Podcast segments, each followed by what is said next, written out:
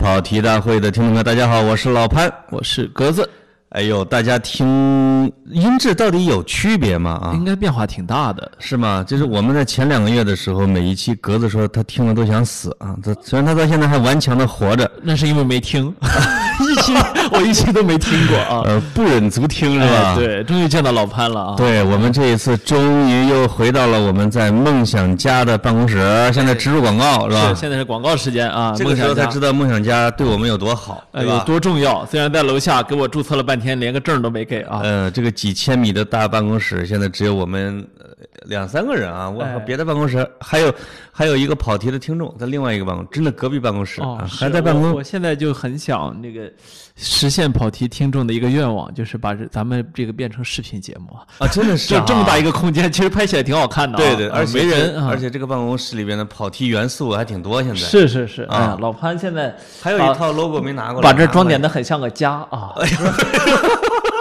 不知道他想干什么啊？对，哎呀妈！呃就刚才我在楼底下等格子的时候，我听到了我的两个河南老乡在谈话，哎我觉得挺有意思，可以作为开头。这俩老乡呢都是送外卖的啊，我不知道是哪个品牌的啊。这个两人脚步匆匆，并且在边说边聊，其这当然都是河南口音，其中有一有一个就他妈了个啊，小姨啊小姨然后这个。给给我点了一个就是五十六分钟的餐啊，结果发了二十八条信息催他，啊，这个然后这个特别抱怨，他旁边那个也是一个外卖员儿哈，说不给他送啊，把他这个取消。哎哎呀，是那这个这个稳重的大哥啊说那不行，那扣分儿，哎嗯，那我给他排到最后送。所以说联联联想到《时代周刊》的封面也上了中国的这个送送外卖的是吧？是他们俩聊的时候，让我顿时非常产生敬意。哎，就是在这个世界停滞的时候，是谁在支撑着网络？河南人，对，好像在最严重的时候，你点外卖也是能点到的，对吧？哎，那是啊，我们好像虽然不太注意他们日常生活是怎么过的，怎么那时候那时候我在北京生活嘛，啊呃，那个你点外卖吗？我不点外卖，我自己做饭啊。你做北欧嘛？这我们都知道了，现在已那经。那是做呃外卖是对我的侮辱啊！对，没有，我那时候经常打滴滴，是吧啊滴滴一直有的。啊，我跟格子已经约了啊，再过两个月，这个疫情完全消失的时候，准备搞一个活动，因为有一个地方有个深夜食堂，哎。我准备邀请格子去当那个深夜食堂那老板。哎是。是，我到时候用刀呢，在你脸上先砍一刀，啊是，这样的话就像了，对吧？哎是是。啊，这个你付不富？你富不付？啊哎，你来当那个老板，我来当那个就是那个厨娘啊，对，不是厨娘那个哥们儿，不是那个，就是打扮的像个女生的那个老是，老老老爷爷是吧？哎对我最喜欢他是，他跟黑社会的那个感情让我真的好感动啊！对，你们都很变态啊。那个 到到时候可以招呼一下大家了。海边的深夜食堂啊，哎，对，海边的深夜食堂我跟你说，不要再立 flag，再立我们俩这辈子弄不完了。这个老弟，我那个但是我们有一个 flag 一定是会干的，就是我们的 T 恤，继续向大家征集我们的方案啊。啊，而且现在已经收到了十几个图案的方案了啊！你就不会搞商业？你哎呦，现在一百多个是吗？我我我少数了个零你。这是干嘛呢？这是你说清楚了，就让人知道我们听众规模了啊你。们九零后真是能吹啊！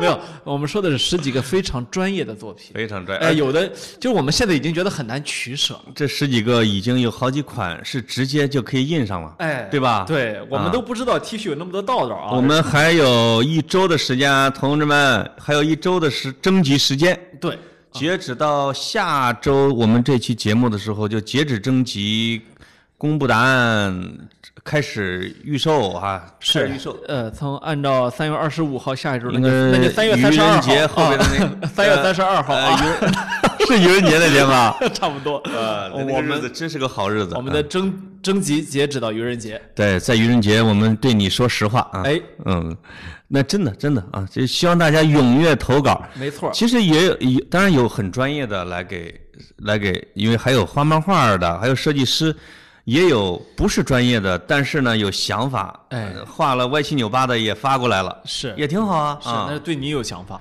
嗨，对你有歪想法嗯啊。，就是我们就决定呢，这次绝对不找跑题听众之外的设计师了。本来还想说来个双保险，也找一个专业设计师给备着，对吧？万一不行呢？但是现在看来没问题。哎，嗯，以后也不找了。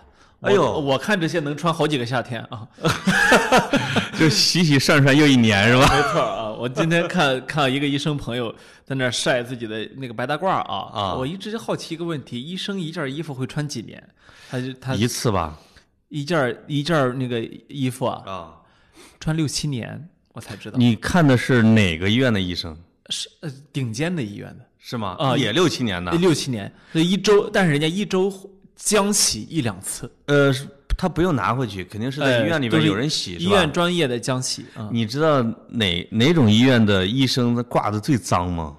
嗯动物医院啊就是什么那个，就是那个莆田开的那种，哦。就是你一看那医生要么是假的，或者要么犯了什么错误，啊从正规医院给开了。是。那个那个衣服左吧的哟，我一哎。因为我有时候陪老乡去看过啊。你去男科医院比较多一点啊，哦，肛肠肛肠医院。男科医院的衣服都这么皱皱巴巴的是吗？因为没有女人嘛。莆田人开的都是这个。呃，不不不不不，他们升级了。生殖医院啊，他们第一次从从生殖，从从肛肠医院，从什么不孕不育医院洗白上岸的第一个是美容，哎呦，就是那个医美，医啊美医美医美啊，这这是莆田人这个走上岸上的最重要的一步，最关键的一步我。我跟你说，我有时候我对这个社会就是困惑的啊！啊。我有一天走大街上，我发现我说北京怎么多了这么多叫医美的地方，你知道吗？就是我有一天啊，我就是打了个车，我是不是集美的孪生姐妹？我无聊，我就在看，我说怎么这么多医美？就果然说啊，只要是一夜之间如春笋般冒出来的，一般都是资本在背后啊。对对对，嗯。而且这个医美一般都是同一个地方发明出来的一个词儿，嗯，对吧？但实际上他们做的很正规，因为他们完全是从韩国学过来的，韩国也没正规到哪儿去，实力还挺强，经啊。常躺到手术台上之后是换了个人给你做。啊。对，有好多年前有一次还当记者的时候去采访李亚鹏，我们嫣然基金，哎，他跟我说，这个我这我这个合作伙伴实力很强大的，叫什么伊美尔。我说干嘛的啊？就是做整形哎、美容整形的。他正好跟他那个唇裂啊、额裂啊那个业务有对口，人家主动找到他，免费提供什么医生啊什么之类的。我想，哦，这说明什么呢？上岸了，是有这个意识了，对吧？哎，对，这是刚才是我们给伊美尔打的广告。我们，哎伊美尔是个什么？是个品牌啊啊，真的是个品牌吗真的？是个品牌。我哎呦，哎，我为什么比你熟呢？我要检讨自己。你你瘦到了一百三十多斤，我发现了。呃，是，你是不是去那儿了？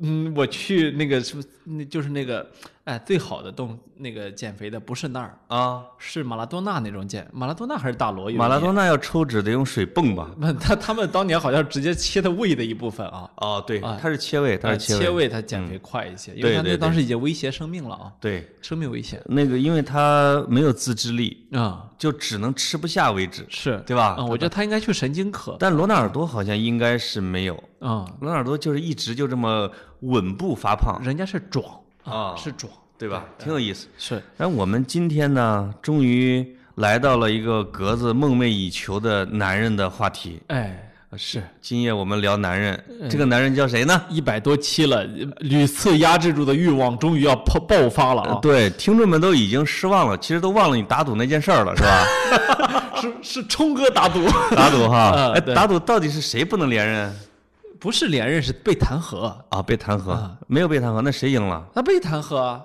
他没有被弹劾，走到一半了，哦，还没完事儿呢啊，所以我跟呃没有完事儿了。还没结，对对，答案还没结。但我跟冲哥这到底应该是谁输了呢？啊，为什么不提了啊？我们我们正经说，呃，这期呢我们要要要聊 Trump。啊，对对对，其实我我要是那个什么开一直播聊 Trump，我觉得我能三天三夜，因为啥？都不带停嘴儿的是吧？你跟他感情深嘛？哎，对我有个嗯好朋友啊，是呃是一个坚定的反川呃这么一个分子啊。他给你收集黑材料是呃吗？不是，他是他是一美国人，哦，只要见了面儿就什么都不说，你知道吗？就有那么一年的时间，啊我跟他两人见面很频繁，一两个星期就能喝一次酒啊，啊！他就没停过。所以你想我有多少黑料吧？我跟你说，我们见见的任何一个美国人就没有挺川的，对吧？有时候你就有时候就难以想象他的支持率刨掉了这帮人，刨掉了那帮人，刨掉了那帮人，结果还有那么高的支持率所以这就可想而知啊，这个挺川的人他不会想认识中国人的。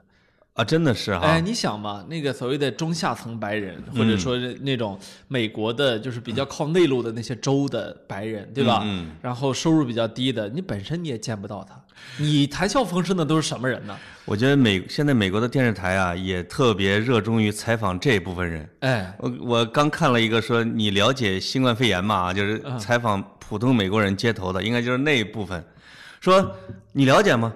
有一个姑娘说，我了解啊。昨天晚上我爸什么前两天还去参加了一个呃妇女舞会，结果呃有一个人感染了，他们全感染了。啊那个主持人说啊，你爸也感染，我爸也感染了，你赶紧走。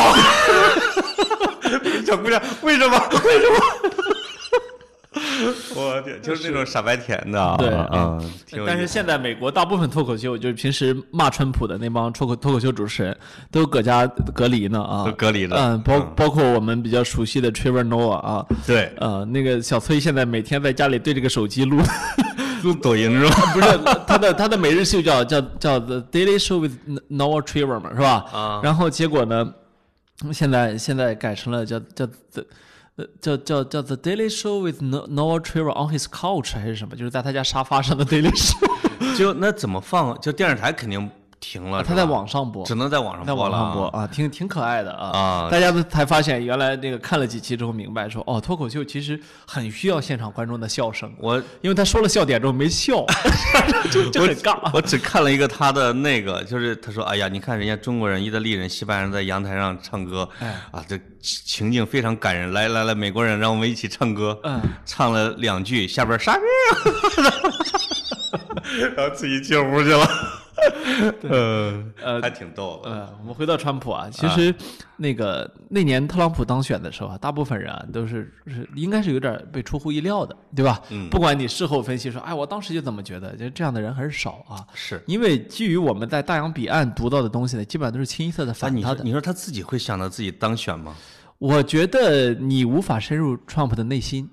嗯呃，就 Trump 一会儿我们再去分析这个人的精神世界啊。啊，他的内心很复杂，他内心跟你的、我的都不一样，嗯就是他的思维方式、整个逻辑体系完全不是一回事儿的哦啊。那那但是回到那时候呢，你不会想到他能当选，对，但是呢，就是一切事情都是你回顾性的分析的时候，你发现哦，它有它的合理性，对吧？对，它的合理性在哪儿呢？民族主义、民粹主义，然后嗯反全球化、贸易壁垒，是吧？对对对等等等等，这些都都有啊。还有就是这个美国人失去了很多的机会等等，对，这个都有道理，但是呢，肯定不能说明全部，对吧？应该说不是美国自己的问题，全世界都变了，对吧？对对对你看全世界选出了一堆这个偏这个呃右翼的这政党啊，或者是领袖上来，对吧？是哦，有好几位嘴巴其实有点像川普，比如说英国的那个、那个、那个、那个叫什么 Boris Boris 是吧？约翰逊呃，Boris Johnson，然后那个巴西的那个总统一下忘了名字，嗯和好几位都是这个样子，对吧？是一出来的时候，他根本他就不怕事儿。嗯，以前的啊，以前的时候，领导人一出来说话，你都知道他是很谨慎的，对吧？嗯你看，就是我不知道你有没有看过一个视频的对比，就是呃，奥巴马杀了奥萨马本拉登之后，和那个那个川普杀了巴格达迪之后的那个电视演讲。呃，没看演讲，我就嗯看到了图片啊。啊，那个奥巴马的那个演讲，就是对着那个镜头。就眼睛死死的盯着你。啊！The United States has 啊，然后只在一次行动中杀了那叫什么呃奥呃叫奥萨马 bin Laden 啊，嗯然后那个什么特朗普的那个是这欧猫巴拉巴拉那那个中他有中间名我忘了，Baghdadi is dead。然后那个奥奥巴马后面说的是啊，我们英勇的军人进去之后怎么如何行动？对，然后那个什么，然后那个川普说的就是 He ran like a dog，这种啊，然后然后说他四处求饶啊，四处求饶，然后那个说，但是我们军犬在赶他，然后、啊然后那个什么，呃说说到自己军犬的时候。That was a beautiful dog，都是这样的啊。然后奥巴马的结尾就是 God bless you，God bless the United States、然后那个什么川普呢，就是川川普的结尾就是啊，我写了十二本书，以后有可能再为这事儿写一本书。我去你去知，道这个对比就特别明显这。种话语的风格的变化也是集体式的，特别有意思。嗯没错就是你一时之间，你会从全世界的政治发言人中看到这种无厘头的词，就是非政治化像泼皮一样的，或者各种种吧，对吧？哎没错，你想想看，呃，二零零八年的时候，我们那时候我还在上大学啊，那时候我们的英语这个学演讲的材料就立刻就多了一个 Yes we can，嗯对吧？对那 Yes we can 就会进入人类的政客演讲史中的一一个一篇文章啊。对，可是 Trump 的演讲呢？Trump 的演讲，他不是一个学英语的学生可以模仿的。为什么？他其实他就有点像现在的政客当选的方式，他是一个互动上来的。嗯 Trump 的演讲是互动的，嗯对吧？就是就就他他就会说把把墨西哥人赶回家，然后下面啊死，然后那个什么，然后现场有人在那儿在那儿反对 Trump，他说 take out，然后马上就就那个安保一边把那个人往外拽，一边下面的话在那欢呼，对吧？对对对就整个就变成了一场煽动啊，一场政治人物的，就是就他那时候好像一个利维坦巨人，对吧？在周围所有的安保都是他的他的力量，周围所有的欢呼的民众都是他的声音，对吧？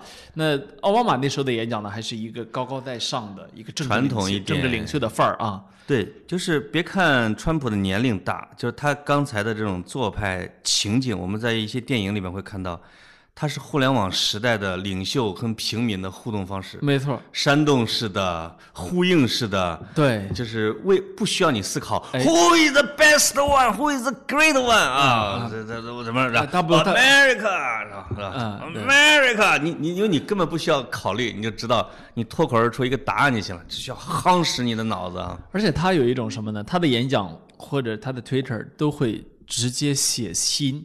你看他不写人，他写的心是什么、嗯 i m great at I'm great at everything，是吧？嗯，我我我我我我擅长所有的事儿，所有的我都是最好。我是个不，I'm a very stable genius，、是吧？对我是个精神稳定的天才。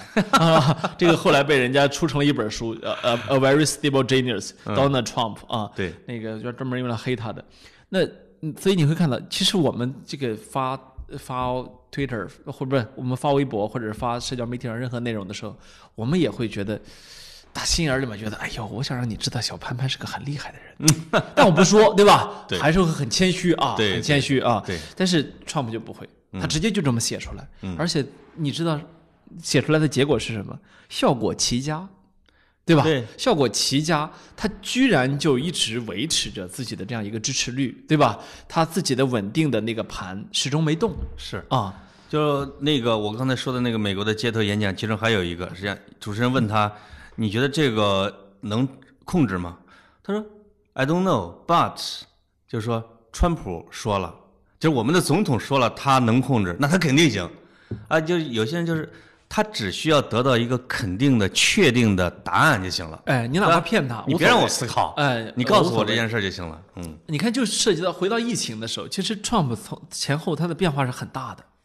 一开始的时候，他就说啊，我们跟中国保持很好的关系啊，这事儿是很透明的，我们知道，我们准备好了。然后，呃然后那个什么，呃结果到现在这不是疫情失控了吗？他就开始说中国当时不透明啊，是我们早就派专家去，他们出于自尊不要，是啊，我们给他帮助他不要啊，张你早不告诉我们，你看结果导致我们现在怎么着？然后，然后那个他又开始把这个叫做 Chinese virus，、对吧？对因为大家都知道这个这个在英文里面叫 Corona virus，嗯，他这直直接改成 Chinese，对，他知道这是错的，为什么他知道这是错的？因为他是把自己的演讲稿直接划掉 Corona，、啊改成了 Chinese，是吧？是 CNN 还是华盛顿邮报就发现了这一点，嗯，但是呢，Trump 这个人是这样，他的价值观和你我的不一样。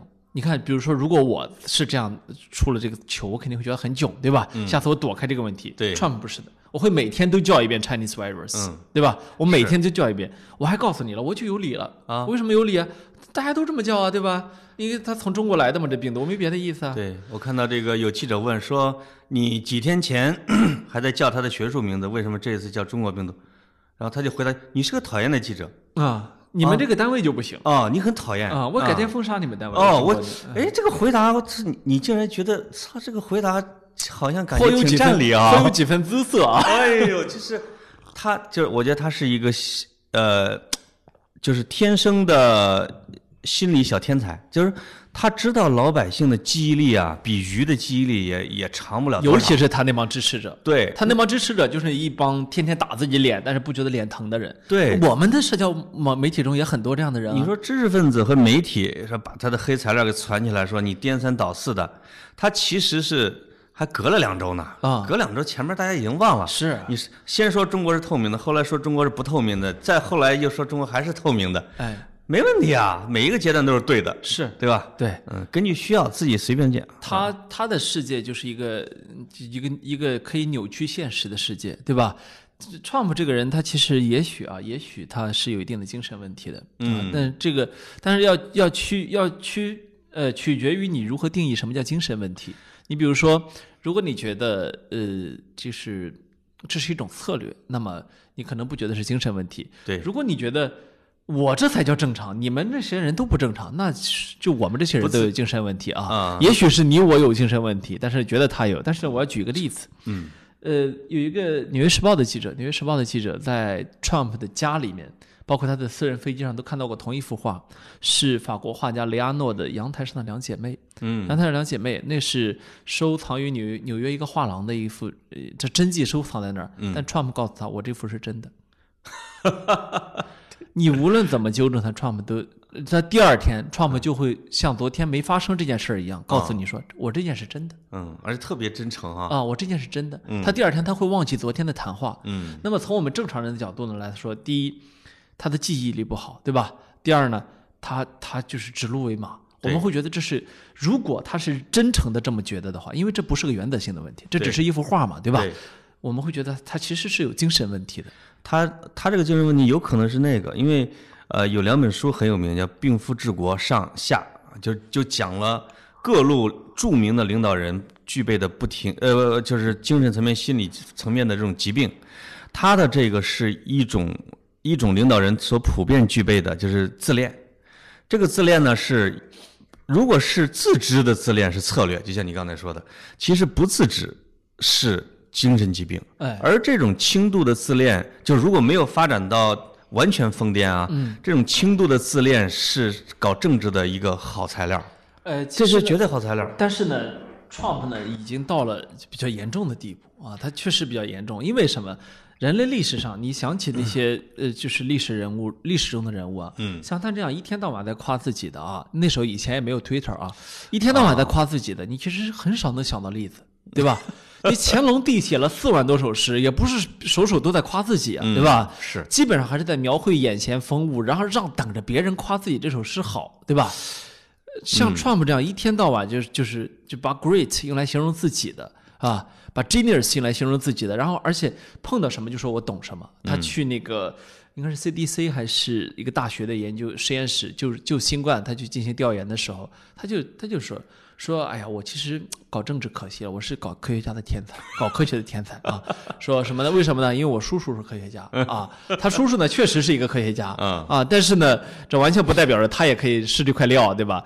搞科学所需要的耐心、严谨，这些那个大胆大胆假设、小心求证，他一样都没有啊。就是当我觉得当人们习惯他这一点的时候，甚至会喜欢上他这种风格，认为他很幽默。他是这样的：当你每天不得不去面对他的时候，你会一定会接受他这种风格，要不然你自己会很痛苦的，对对吧？对，呃，所以我那些这个美国的朋友，包括我们在原来在清华的时候，有一个国际项目啊，世界各国的朋友，里面其中美国的同学，就是大家一见到啊，你们国家的啊，啊也会一开始的时候也会觉得很丢脸，到后来的时候，这就成了大家共同开玩笑的一个点对对啊，对，因为你要不然你能怎么办呢？你能奈他何呢？他一天到晚出现在全世界的媒体头条，对吧？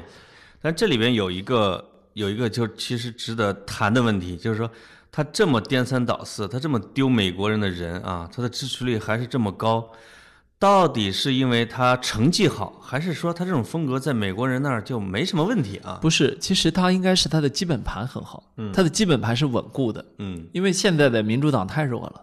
现在民主党，你看现在这两位在竞争的民主党的人士是拜登和桑德斯，这不是民主党那一串候选人就跟鸟似的，就自己往下掉。这都是这都什么岁数的人，对吧？这是很可怕。再一个，拜登还还有前面那个退的，就是丑闻太多啊，包括拜登的丑闻也。我跟你说，随着最后 PK 的时候，因为川普的形象已经成了什么？我有再大的丑闻，这就是我，哎，是吧？哎这就是真实的我。对，但是有可能到最后对决的时候，拜登的那种呃一件什么糗事儿又给弄出来了。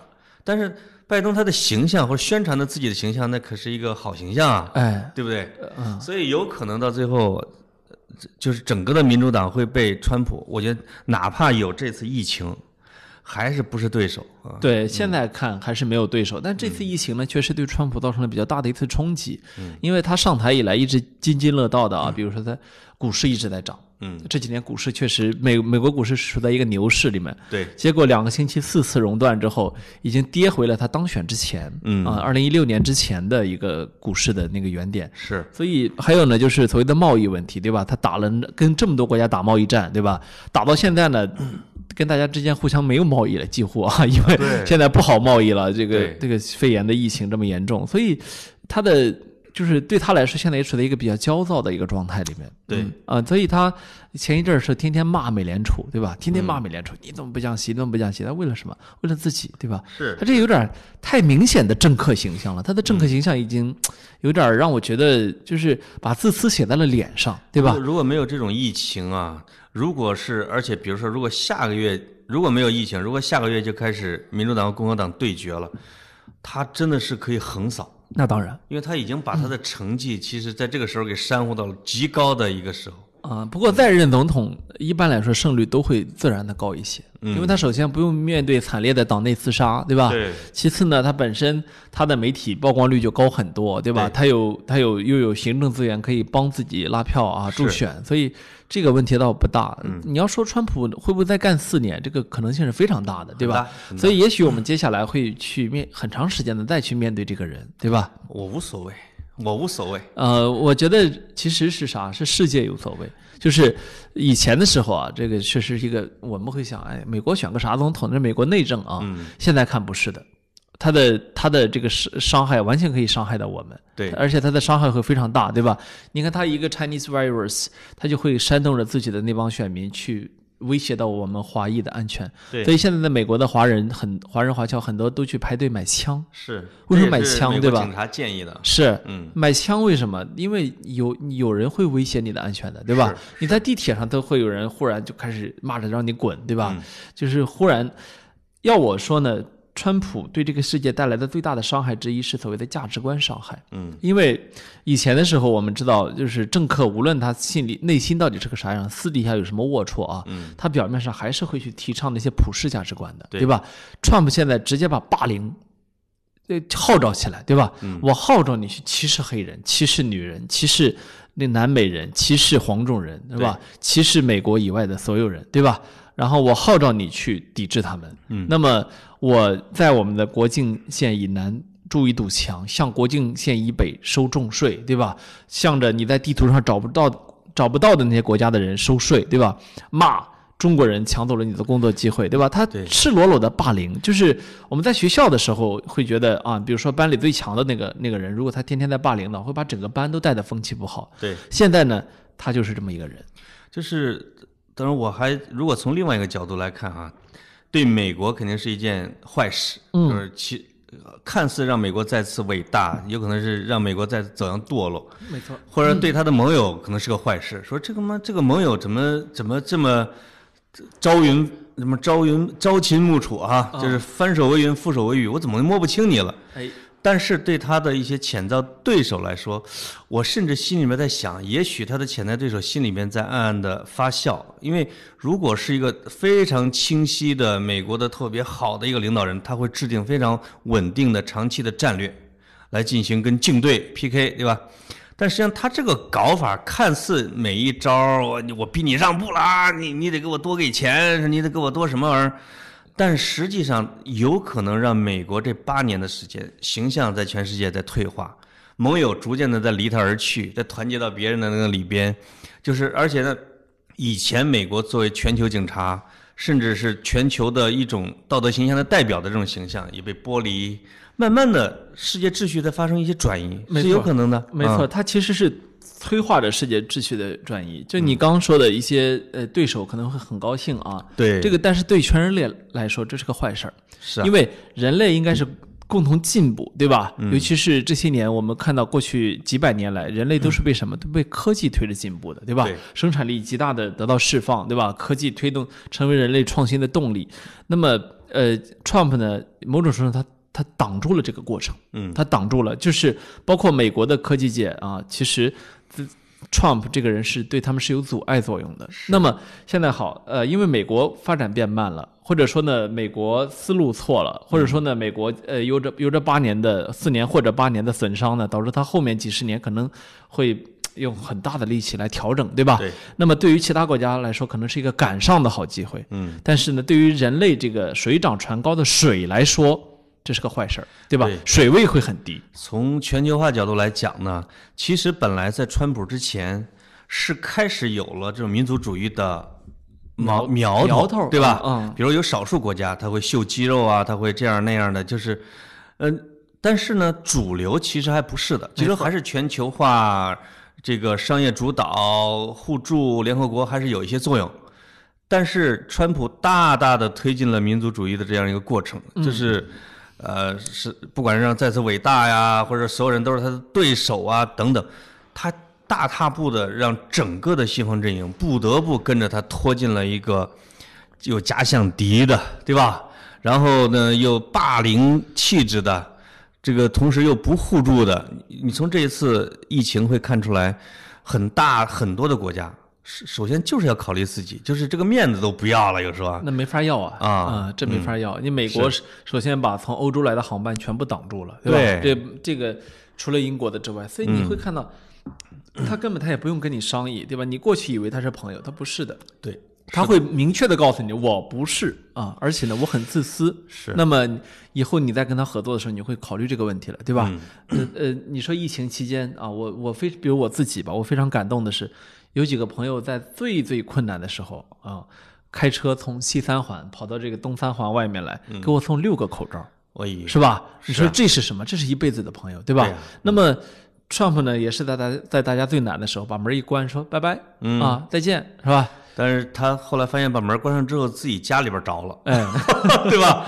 然后这这就尴尬了，对吧？哎实际上一下就觉得，哎呦，他其实是虚弱的。实际上也有一些专业人士指出一个什么问题啊？嗯就是，呃，美国因为有全世界最强大的 CDC，、嗯也嗯有最顶尖的科学家，对吧？也有最强大的医疗系统，这都没得讲。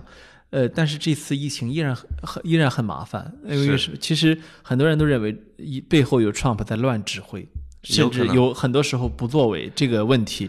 你比如说这两天特朗普开始指急了嘛，嗯，在推特上直接说，我要用哪个药，要用哪个药，对直接指挥 FDA 用哪个药啊。但是其实，呃，对循证医学来说呢，大型临床实验是必须的。如果你没有经历过大型临床实验，呃，比如说这个药用在用在老潘身上是百分之百的，就马上好了，对吧？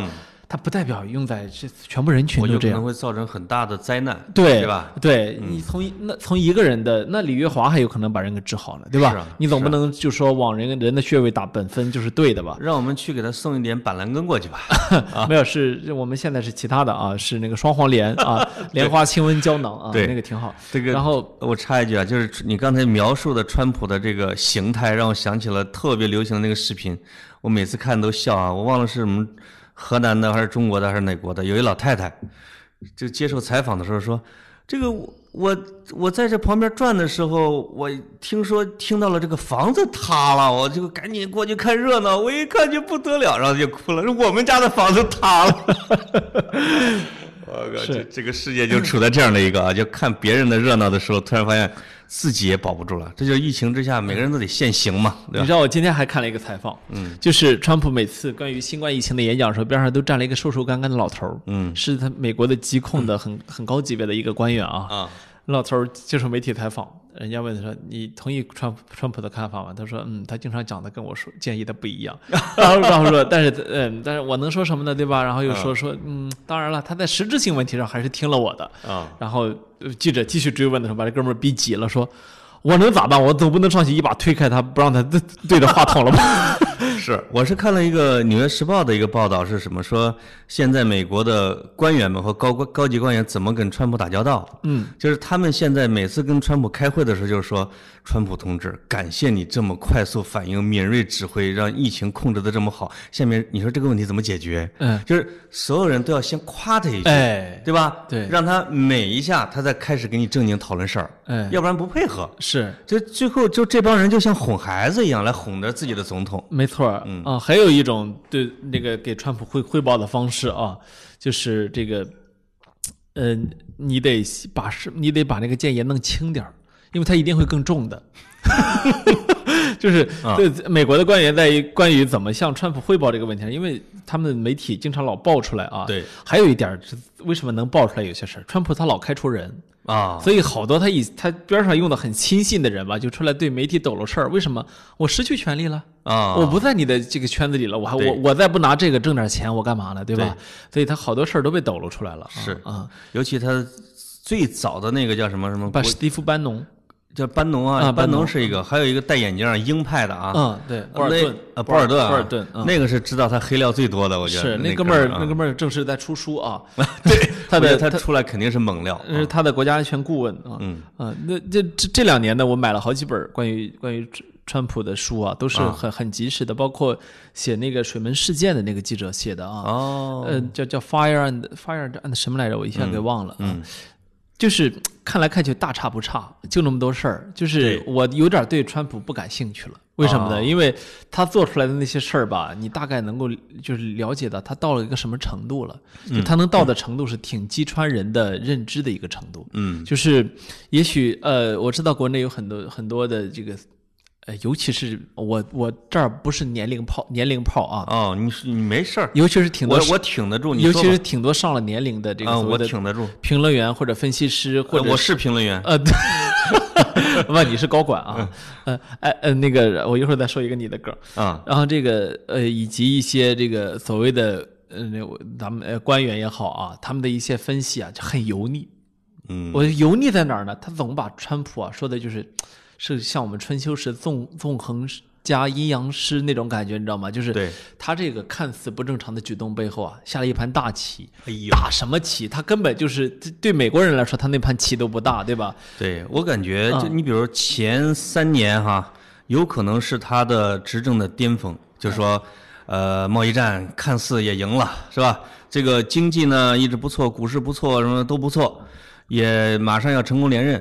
但是我觉得对这场大的疫情的指挥方式，或或者整个的统筹方式，会从有可能是一个标志，会让他的第二个任期做的啊，就是他其实能做的手段已经都差不多了，因为他就是这样一个人，就是他不管不顾，他有他的优点，比如说他想达到目的，他就会不要任何底线的去达到。哎，他有可能会把美国的经济给拔上来，或者把美国的这个工业会回归一部分，等等等等，啊，或者石油工业你赶紧给我都回来，给弄回来了。呃，当时但是当这个大滑坡开始之后，有可能他的以前的招数也不灵了，但是呢，他的缺点会暴露的越来越多。是，呃，包括川普他，呃就是你说的这个我，我我我我认可啊，嗯呃，但是呢，有可能美国这个国家它底子还是太强了，嗯，就是有很多的时候修复金造是吧？修复缺点不需要一个好的总统，嗯，是美国那些企业确实太牛了，对吧？那些尤其那些私营企业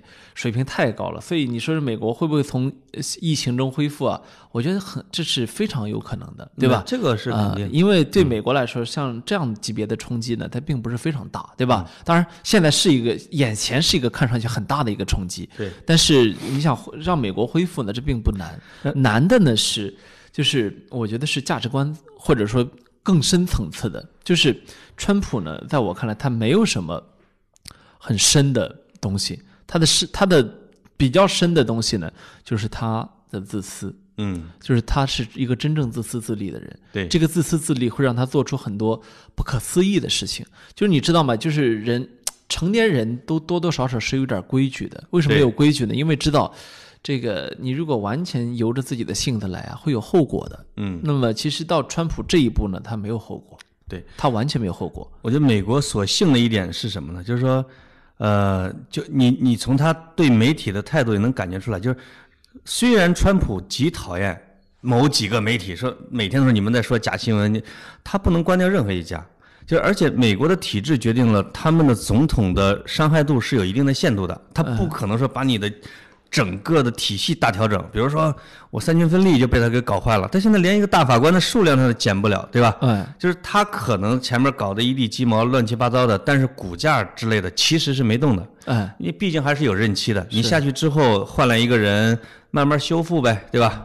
呃，很多很多的时候，他们两边也都是表演性质的啊。嗯，你看，比如说那个，呃，这个我所谓的对中国的态度啊，以前的时候，拜登对对华态度挺友好的，对对吧？来来来中国还在那个鼓楼吃面什么的，是吧？。对，那么现在他到电视演讲台上，他又会去回到传统的那个套路，是吧？你站只要站在这个演讲台上，必须要对华强硬，对吧？是因为这是所有人，这这是他们自己的一个一个基本盘。那么，川普呢，他到他倒反而是在这个舞台上他收放自如了，对吧？因为他反正他本来就霸凌你，对吧？他本来他就是这个样子的，那么他就无所谓。呃，回到你刚才自你自己的梗啊，我想到呃上一期节目之后啊，有一个有一个你的粉丝啊在那骂我啊，骂什么呢？说这个说呃格子你看呃就是就就就说不是他说老潘你为啥还不独立？啊，说老潘你为啥还不独立？谁把这条评论删了？给我 给我找回来。呃没没没，真不是我删的啊，然后因为我们删不了听众的评论对对啊，对，然后那个说你看呃这个以以前是潘总的时候和现在你对人家说话的语气，你自己觉得不恶心吗？哎呦喂，我深深的认同啊。呃，是我也认可，这跟于谦儿似的，我觉得你都快撵上郭德纲了，哎你恨不得于谦儿的于嫂 都快被都快被你给使上了，这梗儿是吧？不不是这个啥，就这就是以前赵本山演的一个小品吧？嗯，哦，呃你不干了啊？倒 倒倒水倒水 呃是啊呃是啊！你不你不干镇长了啊？啊这个啊，这哥们儿这个幽默感有点欠奉哈，呃不是，我是觉得倒不是个坏人，啊呃一看就是我的人。嗯对，你的人都不是坏人啊 对对对哎，对我就说这啥，咱俩要是这个竞选一下跑题的，这是谁啊？在跑题说了算，咱俩要是发动一场这个们是不是发动一个竞选？竞选的话挺认，真的一个竞选，这哥们儿啊就是你的基本盘，我绝对。哎我你说咱俩谁能赢？呃，我觉得你能赢，那就看谁不要脸呗，是不，吧？你有钱，你你 竞选竞选需要竞选需要钱，每人发一个 T 恤哎，哦。谢谢谢谢大家，那个嗯不是谢谢老潘，我给大家争取来这个利益啊，对对对对，把所有的选格子的二维码选成扫我的，嗯，对吧？对，这些花点钱都能解决的事儿啊，是，刚才说，呃再说回川普啊，我觉得川普其实还有一个坏的示范作用是什么？就是我们知道基因突变，其实人也是，或者这个人的底线也是。文化基因本来美国的总统是一，比如一文一武是吧？一好一坏，啊，有一红脸儿一白脸儿。要按说这个呃小布什是吧？克林顿、奥巴马，就你看硬软硬，就是他会让那个二杆子捞美国的利益，他会让一个文质彬彬的总统来展示美国的价值。哎。要按说奥巴马后边是来一个硬的没什么问题，哎。是吧？奥巴马其实是温了八年嘛，哎，但是没想到基因突变了，就是他本身你做个小布什就可以了，川普完全失控了，呃，小布什只是看上去智商不高，对吧？这但小布什基本路子是对的，对吧？人家是正儿八经的政客，是吧？是啊政治家的训练一样没少，绝来了来了个一点没训练过的，对嗯，，但是川普其实开了一个特别坏的示范例是什么？是这么乱搞也是能当上总统的，所以这他会让次美国后来的人会学他，没错，嗯嗯真的会，这个很麻烦的，嗯。嗯，而且呃，他就是从我们专业的角度来讲啊，我觉得他破坏了语言，他真的破坏了语言。哎呦，破坏了语言的又不止一个人。啊，他他他他破坏这个语言，破坏到让你觉得难以忍受。因为川普自己呢，还还还挺乐呵，他说川普糟蹋了我们美好的汉语。说我是个伟大的语言大师啊哎，是个语言大师，说哦我掌握的 vocabulary 啊，要远超一关一般人。但是我喜欢川普是什么呢？嗯就是在川普的 Twitter 的语言面前，我跟你的英语是一个水平的，我也能看懂。哎，对，咱们俩川普的 Twitter 百分之八十我能看懂，你不你因为没什么复杂词儿，是吧应？该能看懂百分之百啊。哎，不，有一些复杂 我没看懂的单词是他写错了。哎，对，他能写错一些啊。对对对对把把那个苹果的 CEO Tim Cook 叫 Tim Apple 啊，他是为了证明自己是亲手写的微博，是吧？对没有助理。他经常写错，他说我是个非我是个语言大师，我掌握的 vocabulary 比一般人都要多啊，嗯我会我能说出来的比一般人都要复杂。对可是，一转身他说的还是那些。对对对 I'm so good，嗯，I'm very very good 啊，这种。川普对美国社会还有一个积极的作用是，我觉得真是养活了一大批说脱口秀的。哎，你你让你让脱口秀的去学其他的总统吗？其实一般学，但是现在好像这个，我每看到一个美国的脱口秀演员在模仿，往往都是川普，然后而且其实模仿的惟妙惟肖，那个小手指头给你，哎，翘的跟你翘的似的。对，可惜听众们看不见我模仿川普的时候的表情、啊，哇，那个兰花指和手势，对对绝，对的啊其实呢，我倒跟你有不同的意见啊。啊我当然知道这是那个脱口对脱口秀演员来说，川普是个很好的嘲讽对象啊。嗯，但是嘲讽久了之后，他们有点够。就是根据根据我，你说他们自己都烦了是吗？对我看我看脱口秀的一个实际的感受啊，嗯就是如果当生活本身是个段子的时候啊，你的段子就不好笑了。这是对段子手来说是个很大的一个事儿，就是，哎，你说的有道理，嗯就是本身他要从生活里边提炼出艺术，哎，现在他面对的是一个艺术，对他面对艺术本身，他的提炼也就是这样嘛啊，，在灶王爷面前秀厨艺，你知道吗？就是 就是说什么呢？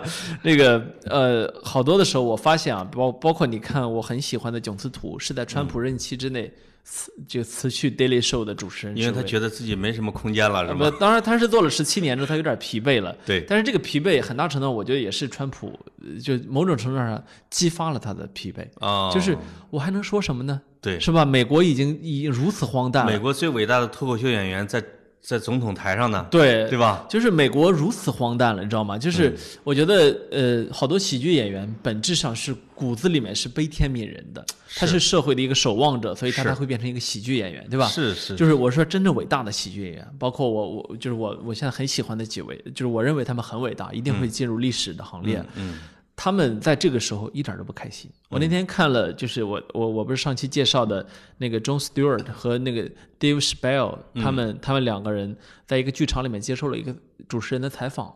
他们俩共同的感觉就是，当说到 Trump 的时候是非常非常严肃的，哦，他们一点儿都在这时候不苟言笑，他们觉得没什么好没什么好笑的，沉痛哈，对，很沉我觉得这是个悲剧，这不对应该是个喜剧，这把整个美国给给给给毁毁了，毁了很大一部分。是啊，就是。过去可能在台上大家说的还都是比较真善美的东西，对现在呢是在台上也已经释放了心中的恶魔，对吧？心中有恶魔一点都不可怕，对吧？嗯。你看你我心中没有龌龊的想法吗？有的，但是我们还是要叫什么 behave yourself，对吧？对然后我们这个说话的时候也不能说脏话，对吧？对也不能够去去去去呃故意的去欺凌某一个群体，对吧？你永远都不会听到我们俩去说某一个群体啊不行，某一个群体垃圾，是吧？嗯然后看到呃穿某种服饰的我们就歧视，永远都不会从我们这儿来的。对那如果有一天我们俩变成这样呢？嗯，那对不起，其实跑题整个性质就变了，对吧？啊我们会去，我们会去成为某种程度上的煽动者。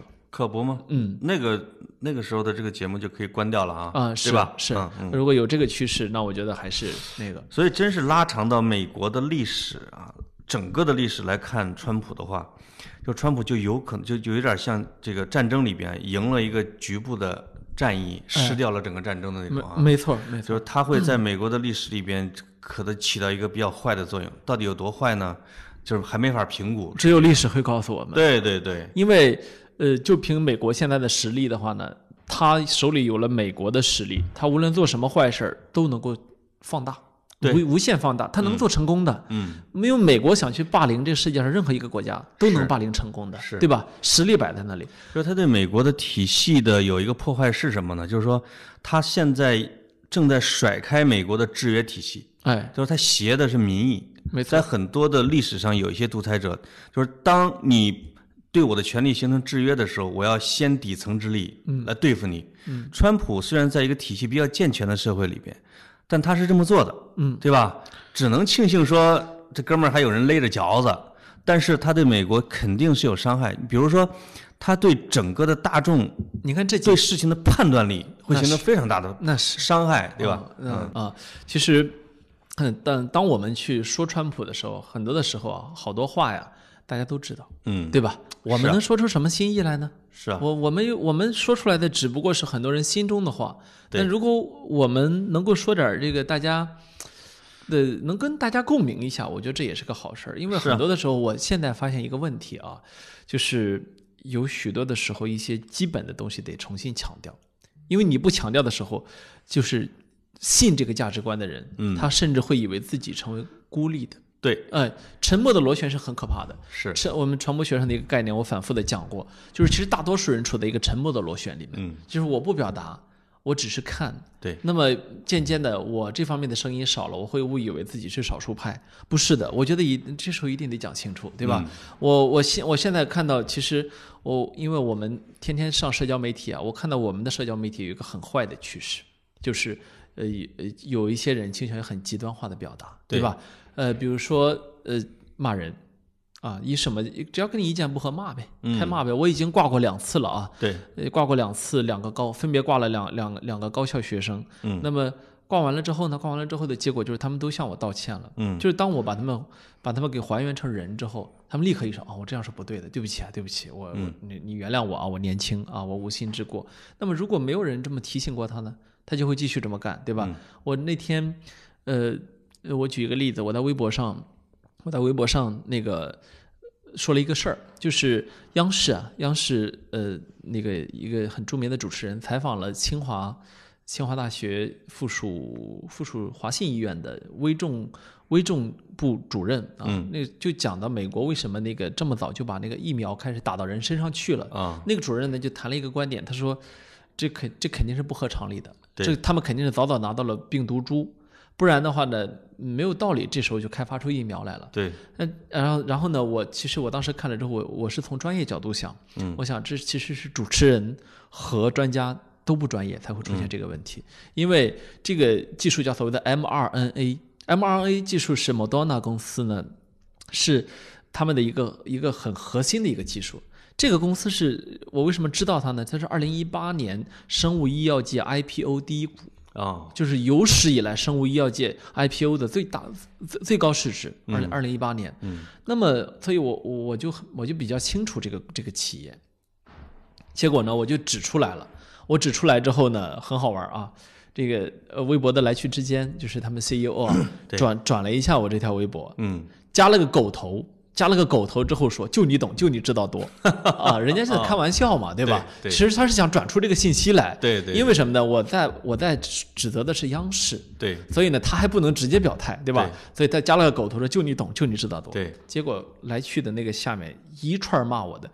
就说，哎呦，这人这么厉害，怎么没去中科院啊？又又现在，因为我的认证是媒体人嘛，又现在的媒体人，我看适合当院士啊嗯哎呦，都是这样的。就是你你能理解那种感受吗？就是我提供的不是科学方面的论证，我没有在拿方程式，也没有说论文，也没有，我只是告诉你，这其实是一个媒体上很简单可以查到的信息，对吧？这是一项很成熟的技术，对只仅此而已。结果呢，这个不断发酵。这个就是被败坏的语言啊，这就是被人败坏了的语言的后果。哎因为你只会这么说话，对那不会别的表达方式了，对吧？对，啊结果是有点 bad，I'm good. You are bad，对吧？就这种，嗯过两天呢，呃，有一个谣言啊，就是被一个被一个有一个谣言呢，是从外网上传过来的，被一个人呢放到微博上说说，哎，Twitter 上说，其实不是 Twitter，是 Facebook，呃，Twitter 上说啊，这这这这个这个女的其实是个演员。啊。这个演员是什么呢？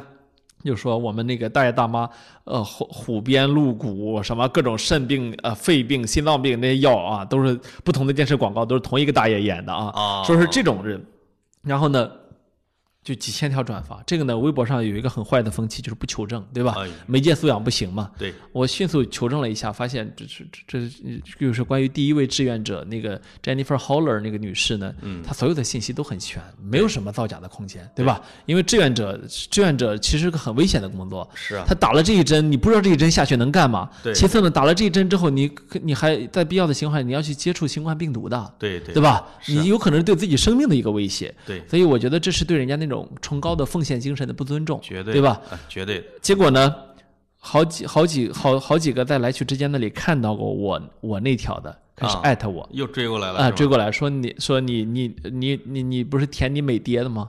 过来看看啊，来来了这个。我去，然后还有呢，还还有一个人让我觉得说的更恶毒，说呃最怕你这种从农村出来的人掌握了话语权。哎呦我去，哎呦，我我看完这个之后啊，我其实啊我没有生气，嗯，因为呃如果要生气的话，我觉得人就像我们这样的人就没法上社交网络了啊啊是啊那就没头了。对呀，但是呢，我当时觉得特别的悲凉。嗯，如果他霸凌的不是我呢，对呀，是吧？那其他的，比如说你刚才说到的我们的外卖小哥，是吧？这些人就是能给他们说出来，我觉得你农村来的，你就是没素质，对，对吧？这外卖小哥会在北京，他怎么扎根？是啊，他本来他就孤苦伶仃的在北京一个人闯荡，对吧？对你这样的语言霸凌会让他很长时间受到心理伤害的。绝对的。他晚上他这个自己很孤单，他会反复的品味你这句话，对吧？是你你这个让我想起来那个例子，因为我闺女喜欢一个美国歌手叫 Taylor，啊，Taylor Swift 最近啊最火的不是就是侃爷跟 Taylor 吗？对侃爷其实偷偷篡改了视频，说 Taylor 答应了他那个脏话歌里边骂什么 Taylor，但实际上那是假的。，Beach 什么的啊，对，其实他一开始他造假的视频出来的时候，Taylor 被全世界，比如上千万人，这个就骂蛇，嗯，结果让 Taylor 自闭了一整年，是什么都活儿也不干，演出也不演出，也不出唱片，没错慢慢的才恢复过来。没错，这一个人会被这个群体的语言暴力，真的会摧残的很差的一个程度。是，嗯，所以所以你说这样看到看到这样的话，你看我我我会动心吧？我觉得叫什么？我会动嗯啊，我会动心，我会我会去想是什么机制。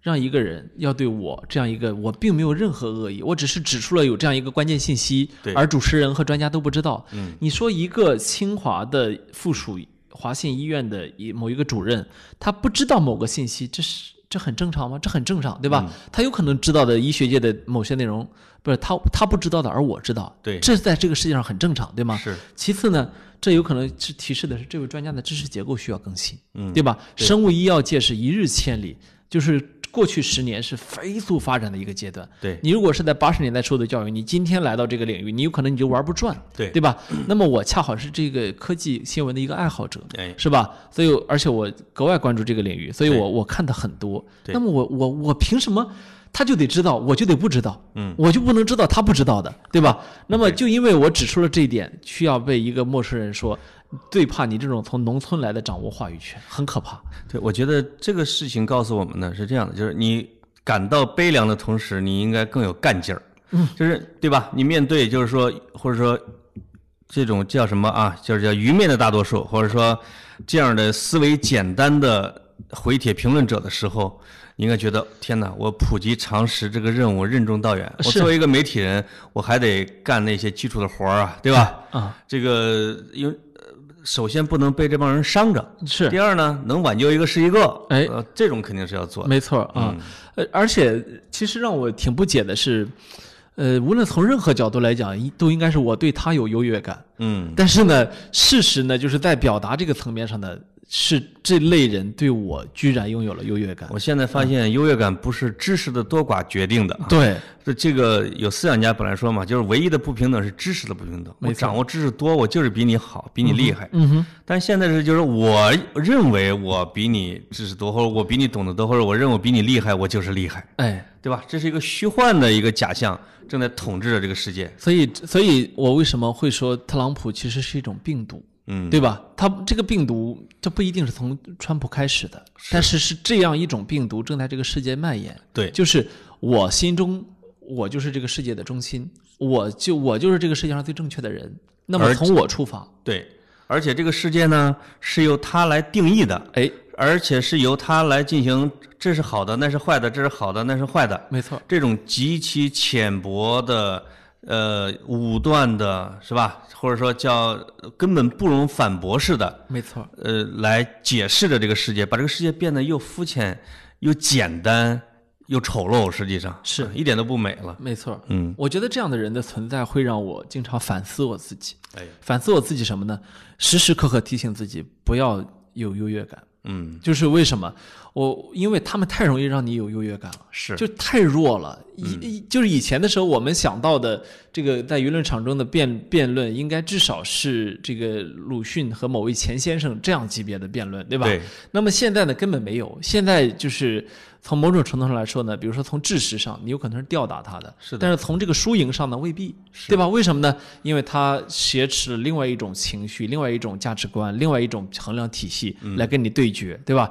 你等于现在是你跟他在屏幕两端，你你你出了这个，你出了原子弹，然后他说我用关公的大刀砍死你，是吧？好，那么你们俩没有真正正儿八经正面对决的机会了。这种简单化的啊或者断语式的或者骂人式的评论是爽爽啊，或者让你觉得解气，是，但实际上是与建设这个世界无益的。就是刚才你提到了鲁迅，就是其实好多人是觉得鲁迅骂人骂的太精彩了，当然他是大师，知识储备非常高。是，但是其实也有学者提出了观点，就是在同样是在对一件事情进行评论的时候，嗯比如说鲁迅会用两句话说这就是一那劣根性，哎，但胡适会用一篇文章特别平实的，没什么华丽辞藻的去论证它为什么是一种坏的东西。嗯哼，就是你到底会选择哪一种，对吧？我们欣赏那个，比如鲁迅的文采的同时，你其实也要认同胡适那种严谨的逻辑结构，是吧？或者现在现在的问题呢是，如呃，如果我们还有那么幸运的话，我们还能二选一。现在的问题呢是，这这二位的这二位都没了，都没了，我们有的，我们拥有的是，我们拥有的是这样的一群一个现实，对吧？所以我有时候，我我这里说句政治不那么正确的话，我我有时候觉得话语权的平等是这个世界上很大的一个不平等。嗯，就是网络是一个去中心化的，呃是的，去中心化的这样一个网状结构，它赋予了每个人近乎呃类似的一个话语权，就这是一个对世界很不公平的事情。网络的去中心化可不只是说对网络的去中心化，嗯呃，对权力的去中心化是，往往是对，比如对知识的去中心化，或者对智慧的去中心化没。错，为什么说知识分子被边缘化？就是声音被淹没了，被消解了，对吧？对，就是在就是大家尊重知识或者知识分子有自己比较高的发言渠道的时候，他的声音会给大家传过来，对吧？哎但实际上现在是，呃，一种假的人人平等正在发生，就是一个知识分子的嗓门跟一个呃，就是不会说话、不会思想的人的嗓门儿，甚至那个人会更高，会把知识分子嘴给给直接给没声儿了。我倒不觉得一定得把话语权给知识分子，但是我会觉得现在给大多数人平等的发言机会，最终的结果是对大多数人并不公平。我不知道以后我们应该会有什么样的方式来解决这个问题，但是目前显然人类社会处在一个不稳定结构里面。对，这里边呃，可以说一点正能量的哈，至少在比如说我们跑题的观众的评论里面，我看的啊，绝大多数绝大多数是理性的，是就是是刚才咱们俩讨论那种那种下边评论的啊，他们是不会这么做的。嗯，这个呢，也不能说是这个节目的功劳，而是一群人聚到了这一块儿。就是我们刚才批判的东西呢，呃，我们跑题的听众，你就是怎么讲呢啊？就是说，肯定不是一竿子全给打死的，哎对吧？实际上是针对的一种现象。因为我看到了有一个听众在评论说是这样的，就是说，其实他说我们也知道这种现象，哎，呃，你们俩是不是有对这种现象有点过于重视了啊？因为咱们在几期里边都在说这件事情。对对，呃，实际上我觉得那只是一个现象啊啊，随着也可能是被放大了，因为因为其那样的人是在努力的发声的，反倒是啊、跑题的这个下面评论区比较干净，包括我自己的微博评论区比较干净，一个很挺好的，一个很重要的质量很高。一个很重要的原因是我一直在执行拉黑这个功能，包括 嗯呃跑题早期的时候有一些出来，我我我有我不是说过有一个原则嘛，只要出现脏话一律拉黑，对吧？嗯，这个只要只要是攻击老潘的人身或者我的人身，或者是攻击嘉宾，一律拉黑。对这个是我我不会去管他是不是有道理，对对吧？？另外一个呢，因为你没有在那个跑题的听众群里边哈哎，我目睹了前前几年目睹了两个自动退出的，哦，就是他是发表了这一类的很极端化的这样的一个言论啊什么之类的，哎，我没说什么啊，我也没有说把他给踢出去之类的，呃，这个，被但是其他的人就对他的观点不同意，就是大家都在跟他辩论，他感到很孤单，自己走了，你知道吧？对吧？他实际他一开始因为违规被踢了之后，我说拉回来，拉回来之后他说，呃，那我走了，自己走了，就是啊你大概这还是能看出整个的舆论场啊是相对来说是比较理性的，对吧？嗯，所以我们一定要多去鼓励净水，鼓励活水，是吧？哎我们我们有多多培养一些良币，多去造一些良币。我们也鼓励有。质量的讨论，甚至是高水平的反对意见。所以在这个，所以在这个世界上，我们有一种很重要的生存方式是什么呢？就是去建设一个我们想要的世界。如果你觉得一个现象，你的想法是什么，你得表达出来。为什么你表表达出来？因为你表达出来，你才能让这个舆论场中拥有你的声音，对吧？是的，是的，每一个你不表达，每一个你不让自己的生活更好，那对不起，这个社会就会落到特朗普这样的人手里面，对吧？真的是特朗普是一个比喻模型，是一个符号，对，嗯，或者它是一个现象，或者它是一个什么什么什么，它是很多人的化身。而且它是一种病毒，病毒的特点就是会复制、会传播，对吧？真的，它是一个漫画哈。哎，嗯是，嗯，所以我们还是要去抵制这样的一个不好的世界的到来，因为现在我看到有好多人也也也也感觉到像这样的一种趋势啊，所以所以我觉得我们还是要去共同建设一个更好的。对，实际上我觉得从全世界范围内来说啊，有识之士啊，或者是说有自己想法的人，对特朗普那真的是是反对的。只不过呢，有时候是懒得去发声，有时候无力去发声，有时候觉得简直是跟他去批评他，就降了自己的身份啊，哎这种的哈。是这样呢，让他的声音显得特别大。啊、其实你看，呃，真正的受伤害的人不一定离你很远的。比如说特朗普这样的一个霸凌之后，从呃从那个呃这一段时间开始，我们很多华人科学家。包括很多的留学生在美国的生存是挺困难的，对吧？呃呃，包括有几位华人科学家的实验室都被关掉了，对相应的大学辞退了，对吧？你会看到。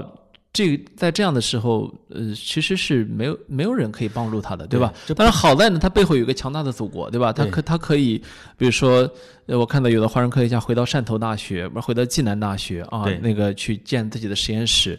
国内呢，现在有充足的呃顶尖的设备，有顶尖的那个基础设施，可以去容纳这部分科学家。但如果是三十年前，就很麻烦。所以啊，其实这就是美国的战略性的损失。是就是你看似你驱赶了一个人，你或者是让美国人啊好啊好啊，大家就觉得拉着一个人去游街去批斗，但实际上它的灵魂性的精髓性的在损失。是，谢谢你帮我们发展了一个学科啊，太多了。就是美国其实花那么长时间，那么好的条件，实验室培养培养出来人啊，真是拱手相让。没错这一啊点上，我你到你说我们到底是高兴还是不高兴呢？我去，对吧？嗯，但他肯定是整个世界的损失，对吧？是，呃，呃我们当然欢迎他们回来，但是，呃，但是如果是以被霸凌过之后回来啊，嗯我们我们其实觉得这对其他还在美国深造的华人学者并不公平啊。而且对整世界整个的，比如说科学的未来是不好的，对吧？因为它本身是它是一个旗舰呀、对吧？当你这个旗舰损坏了或者出什么问题的时候，大家在跳你那个船，其实对整个的科学生态肯定是有很大的损伤的。其实我我倒不觉得说，呃，非得美国发展起来，科学才能发展起来啊。他回中国发展，呃，中国也是代表着世界的先进水平啊。那但是呢，如果他去，他是根据你的原来的宗主国，你原来你的肤色，嗯，来去对科学家群体进行了这样的划分，这其实会让科学本身变味儿。我们原来有一句话经常说叫“科学无国界”啊，哎就是原来科学界秉持的精神其实是这样的。不管有时候两国打仗，其实科学家之间他往往是说，哎，让我们一块儿来研究一个问题。哎，但是从川普的时候，如果说把科学就直接矮化为就科学家有国界，对吧？或者科学有国界的时候，他对整个的科学世界未来发展肯定是不好的。是嗯是嗯其实，呃，这里多说一句，就是这个科学家呀，从这次新冠肺炎中能看出来，生物医药、生物医学界的科学家，在这次你能看出来，真的是挺没有国界的。嗯，没有国界在于什么？中国科学家持续的在顶尖的《柳叶刀》啊、《新英格兰医学》啊、对自然上面发表了这太多的论文了啊！现在可以说是无数论文。那么其他国家的也是，所以我这几天看，呃，《柳叶刀》杂志的主编，我上次也说过，Houghton 反复在骂英国政府啊，说你如果你应该看看中国科学家的论文，对吧？是。好，这时候我我觉得这种感觉挺好，就是以呃，当世界面临一个共同的危机的时候，你会看到世界还是有它成一体的这样一个契机啊。这一点也是我比较欣慰的啊，嗯。就是当美国开始关门的时候啊，中国没有说傻到跟着我也关，哎。实际上把门我们更开打打得比较得打得更大一点开了嗯，啊就是就是我觉得这一点上是一个新的国家的胸怀，啊，对吧？或者说是一个我觉得科学家的共识，这一点还挺好的。嗯有时候我想想，我这我们这代人啊，呃，其实受的教育还挺好的。嗯，呃，从差不多呃我比较晚啊，我们从初中开始学英语，啊，学英语，然后这个哦，我比你啊，我也初中哈啊，对，我们都吃，嗨，我以为我小学呢，啊，对，后来发现我们村儿没有。对我们也是没有，嗯从初中开始学英语，那么后来能看到看懂好多的东西，对吧？然后我们我我的一些同学现在也拿拿到了国外的博士学位，嗯然后也有在已经在在清华任教的，在在很多顶尖大学任教的啊，嗯你会看到他们的。呃，他们我我就问他们，哎，你们学术成果给我看看，一拿出来一串英文论文啊哎，呀，然后就就跟这个跟这个世界之间互动很频繁，对，那么其实我觉得这是我们这是我们一个非常好的机会，就是一代人成长起来了，而且是培养了一代精英，一代一代这个完整教育的人，是吧？是的这个时候国家打开大门，其实对于国家的发展，对于中国在世界上的形象，甚至对于这个世界的发展，都是有好处的，对吧？应该开得更大一点。嗯其实不仅对世界有好处，其实对中国也有。反过来会对你自己有好处的，对吧？对因为你的胸怀或者你的这个胳膊张得越大，其实别人来的又更多嘛，对吧？没错，以后可能就不仅仅说是中国科学家回来了，嗯对吧？有可能会对世界的科学家产生吸引力，对这个就厉害了。那当然，那当然。嗯所以我们有时候去参加一些国际会议的时候，你会看到，呃，很多的国家，很多国家就是一一些我们不能说名字，说名字就有点霸凌的嫌疑。嗯，一些你可能觉得发展的特别差的国家，他的很多人开口的时候，你发现他他可以跟你表达的很清楚。对，啊，他的无论他的他用英语还是用他本国的语言，很多的时候是英语啊，是的。他，表达的非常好，你会这时候你会应该有一种危机感，嗯，是吧？你会知道这在这个世界上大家都在往前走呢啊，是的。你这时这时候别关门，啊是的是的。是。嗯。啊，欢迎大家收听这个两个农村孩子、啊 来播讲的跑题大会。哎，他们获得了可怕的话语权，对我非常乐于看到两个农村来的孩子掌握了话筒，就是不给。挺好啊。嗯那个呃欢迎也欢迎大家有什么想法给我们留言，是嗯，啊，这我发现这个呃格子呢，就是喜欢面基啊，就喜欢面对面。哎。真是两个人在电话里边的时候，他状态真的没有今天这么好。嗯，就是经常我跟你聊着，我就在沙发上睡着。对，现在我们俩因为没戴口罩，我脸上敷了一层层的山东潍坊的沫子。哎是，啊，哎一会儿，哎哎，不要抹匀，哎，讨厌。